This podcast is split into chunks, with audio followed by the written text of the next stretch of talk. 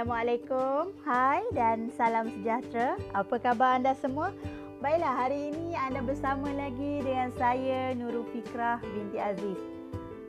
Apa agaknya cerita yang saya akan bawa pada hari ini ya?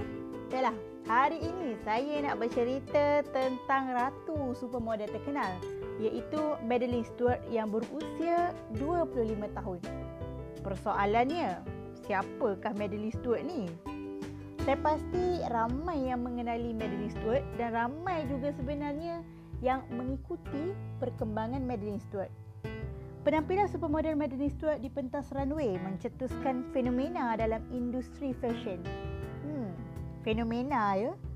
Bukan kerana kecantikannya tetapi kerana keistimewaan Madeline yang merupakan seorang gadis Down syndrome.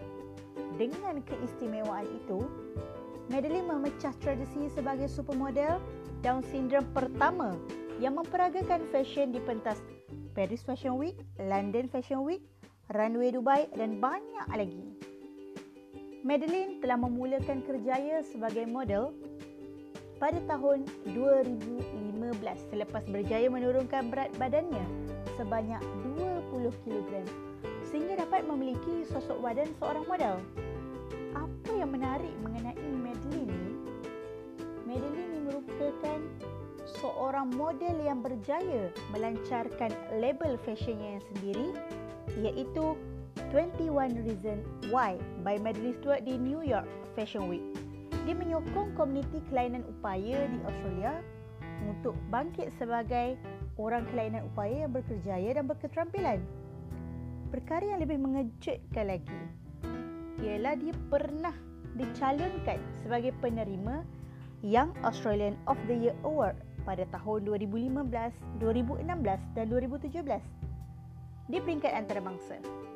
Madeline pernah menerima Quincy Jones Exceptional Advocacy Award daripada Pertubuhan Down Syndrome pada tahun 2018. Selain itu, nah banyak sangat cerita mengenai Madeline ni.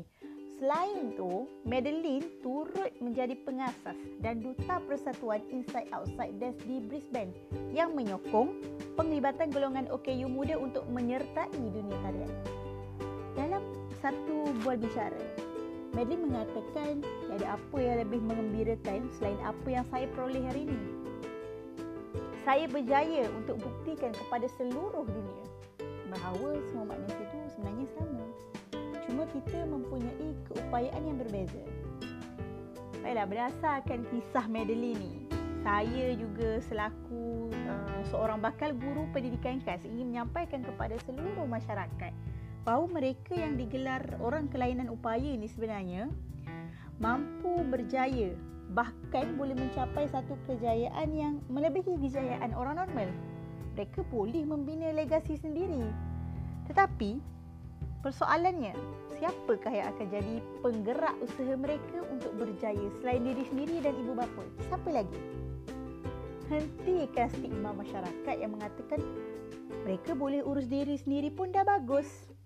Mereka boleh jaga diri sendiri pun dah okey. Kenapa? Kenapa setakat mengurus diri? Jangan bataskan hak mereka.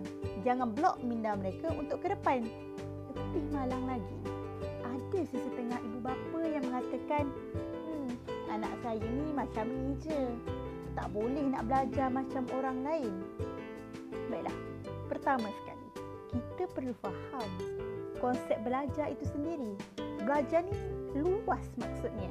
Belajar bukan soal akademik semata-mata. Kita sebagai ibu bapa, guru, masyarakat, pihak sekolah, NGO dan pihak kerajaan seharusnya membuka mata, membuka peluang untuk mereka tonjolkan bakat mereka. Jangan jadikan mereka seperti burung dalam sangkar, cantik dipandang kerana keistimewaan tapi takut untuk dilepaskan. Tidak dinafikan.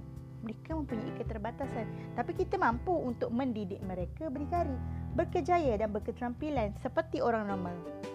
Ayuh, ayuh kita renung-renungkan bersama tentang perkara ini.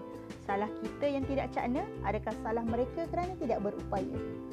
Salah ibu bapakah yang tidak peka? Salah pihak kerajaanKah yang tidak memberi peluang? Saya bukan ingin menuding jari pada sesiapa. Saya hanya ingin tinggalkan sedikit persoalan dalam benak fikiran masing-masing. Itu sahaja dari saya. Sekian, terima kasih.